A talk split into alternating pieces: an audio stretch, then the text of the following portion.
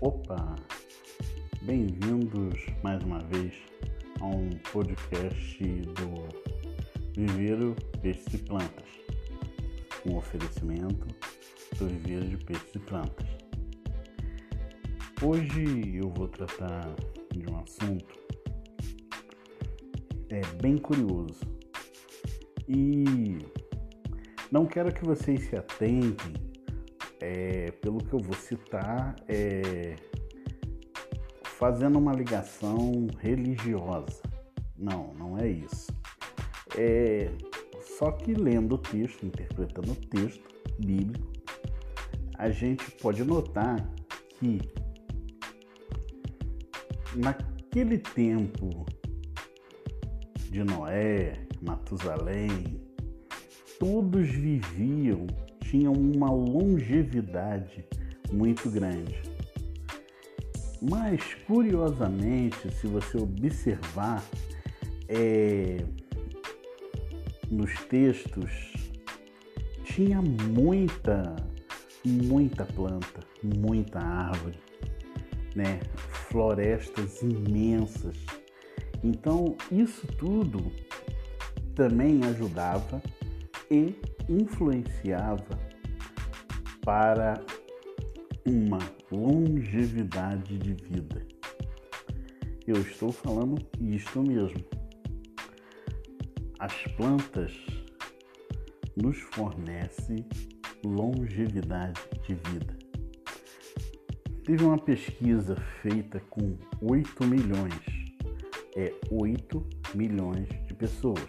Eu acho que eu já falei isso a cada 10% de planta que você coloca no interior da sua casa, ao, ao entorno da sua casa, você vive 4% a mais. Então, curiosamente, a gente percebe que naquele tempo as plantas também tinham um papel fundamental, como a água.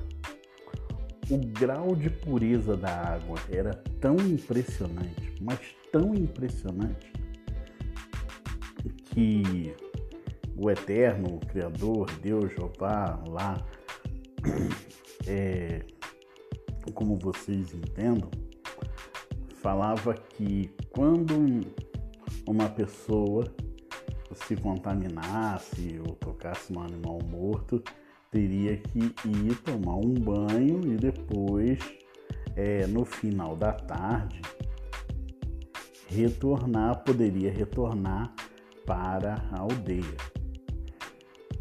Então, se a água tinha um grau de até purificar é, num contexto divino, eu fico imaginando tal qual impressionante seria o sabor dessa água. Né? Uma água espetacular, né? uma água que, que nutriria né? É, todos os as nossas faltas de sais minerais, né? E se sabe também que problemas de saúde também se dá ao declínio dos, dos minerais no organismo. Então eu fico pensando, tentando entender como o homem joga o seu esgoto nos rios.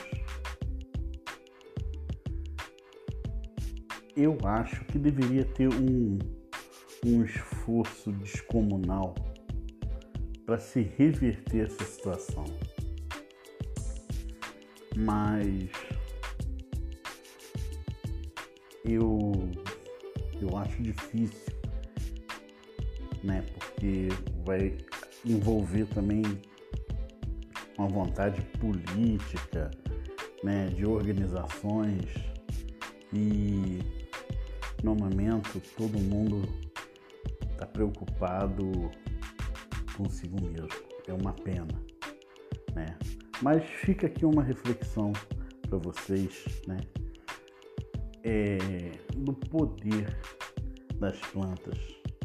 Mas um fato curioso, por exemplo, é uma planta que é um que considera um mato, né? O picão. Não sei se vocês conhecem o picão. O chá de picão, um chá de picão bem forte, ele tanto elimina dor de cabeça ou dores em algum outros lugares e até mesmo abaixa a pressão, porque é, ele tem uma ação diurética. Aí eu fico pensando, provavelmente ele deve ter o mesmo princípio ativo da dipirona. Então é fabuloso e as pessoas não se atentam. É, tenha planta, né? cultive uma planta ou várias plantas. Tem um movimento Urban Jump, Urban que as pessoas fazem da, da sua casa um ambiente fabuloso. É... Tem tantas plantas na, na casa das pessoas que parecem uma floresta. É aquela coisa aconchegante, aquela coisa desestressante, aquela sinergia, aquela troca, né?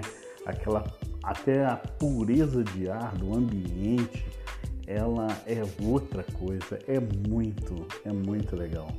Pense nisso, né?